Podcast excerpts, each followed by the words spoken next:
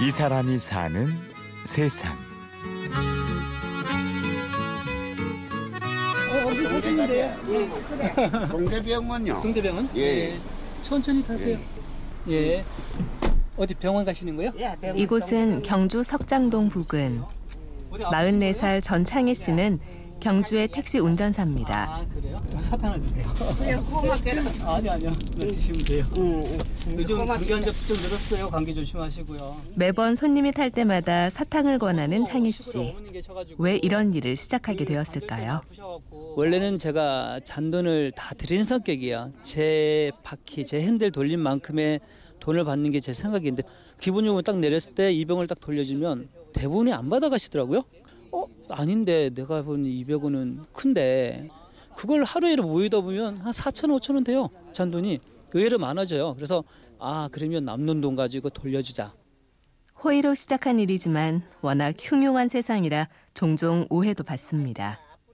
건장한 체격의 남자분이 딱 타셔가지고 사탕 하나 드세요 했더니 뭘 하시냐면 여기 뭐 넣는겨 뭐 넣냐는 얘기예요 경상도 사투리 무뚝뚝하게 그래서 제가 항상 농담을 하는 얘기가 있어요 저는 사탕 살 돈은 있는데 약 살 돈이 없는데 찬조 좀 해실래요 이런 얘기를 해요 오해까지 받아가면서 굳이 이런 일을 할 필요가 있을까?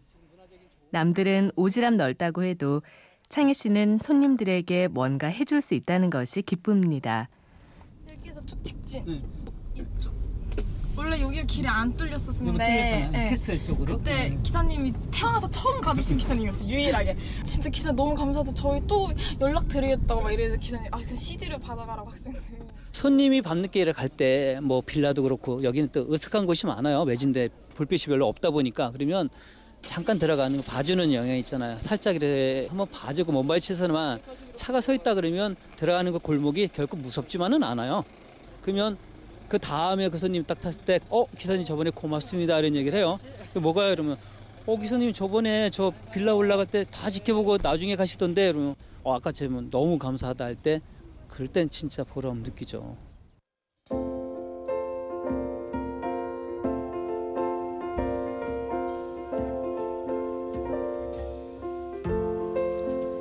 사탕을 나눠주는 친절한 택시기사. 몇 년이나 이런 일을 계속하다 보니 경주 사람들은 그의 택시를 사탕 택시라고 부르기 시작했습니다. 나름 경주의 명물이 된 셈인데요.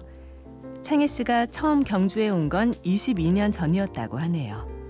여행 삼아 어릴 적 수학여행 기억이 너무 좋아서 제대 이후에 여행 왔다가 아 예전에 수학여행 또 기억이 너무 좋았고 천마층 첨선대가 너무 좋아서 주저앉게 됐죠.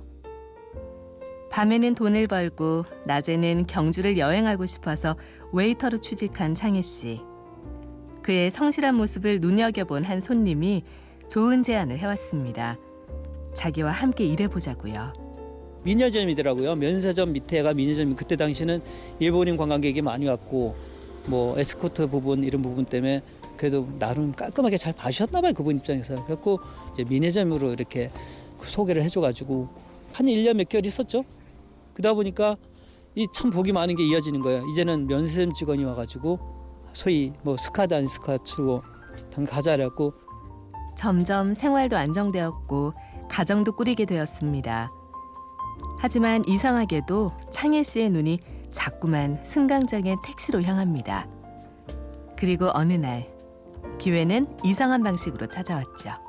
재정적인 문제 때문에 지점이 문을 닫는.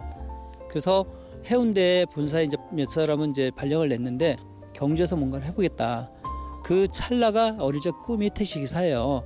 그래서 제 정말 와이프한테 야 나 택시 한번 해볼게 했다가 집사는 딱두 말 한 거 딱 한마디 했어요. 이혼하죠. 정말 놀랐어요 저도.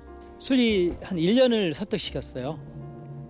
직장을 따라 부산으로 옮길 수 있었는데도 경주의 택시기사가 되고 싶었던 창희 씨. 왜 그렇게 경주가 좋은 걸까요? 제가 시골 가면 항상 말씀드리고 우리 어머니한테 그래요. 이놈아 뭐로 택시를 하려면 경주까지 하다니 이거야. 원주도 있고 강릉도 있고 서울도 있는데 근데 제가 늘 얘기하지만 저는 경주가 아니었으면 아마 택시 안 했을 거예요. 제가 우리 어머니한테 어머니 저는 신라의 왕족이었나 보라고 어, 너무 좋았다고 경주 보면 미친지 좋다고 새벽 2시에 아무것도 없고 여름 태풍 불어가지고 뭐 가로등 가로수가 막 휘청거려도 이 자체가 너무 좋으니까. 그 경주 너무 좋아요. 경주는 제가 이 이니셜드 경주 사랑 넘버 나인 이름 자체가 남들을 봐서 오버한다요 정말. 니는 경주 사람이 아니잖니. 경주 애착을 가지고 경주 살고 있으면 경주 사람이지. 마음 담으면 그게 고향이라잖아요.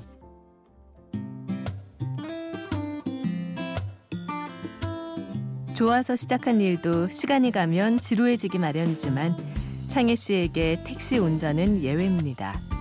지금 우리 기사님 개인 택시 분이 지나가다가 딱 얘기하는 뭔지알아요? 야, 니는 아직도 재밌나 이래요. 어, 어, 형님 재밌어요 이러면 참 신기하대. 꿈이니까 내 꿈을 지금 이루는 과정이잖아요. 누가 뭐라 해도 창희 씨는 지금의 작고 평범한 행복을 왕처럼 누리고 있습니다. 전 지금이 행복해요.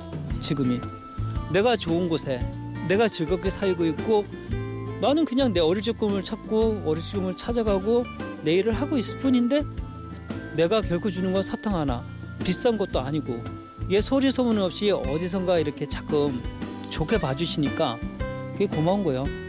저는 제 일도 제 어릴 적 꿈도 이루고 있고 또 생계도 어느 정도 보장이 되고 전 지금이 좋은 거예요. 이 사람이 사는 세상. 취재 구성의 신소영, 연출 김나형, 내레이션 아나운서 류수민이었습니다. 이 사람이 사는 세상은 스마트폰과 컴퓨터에서 팟캐스트를 통해 다시 들을 수 있고요. 저는 내일 아침 11시 50분에 찾아오겠습니다. 고맙습니다.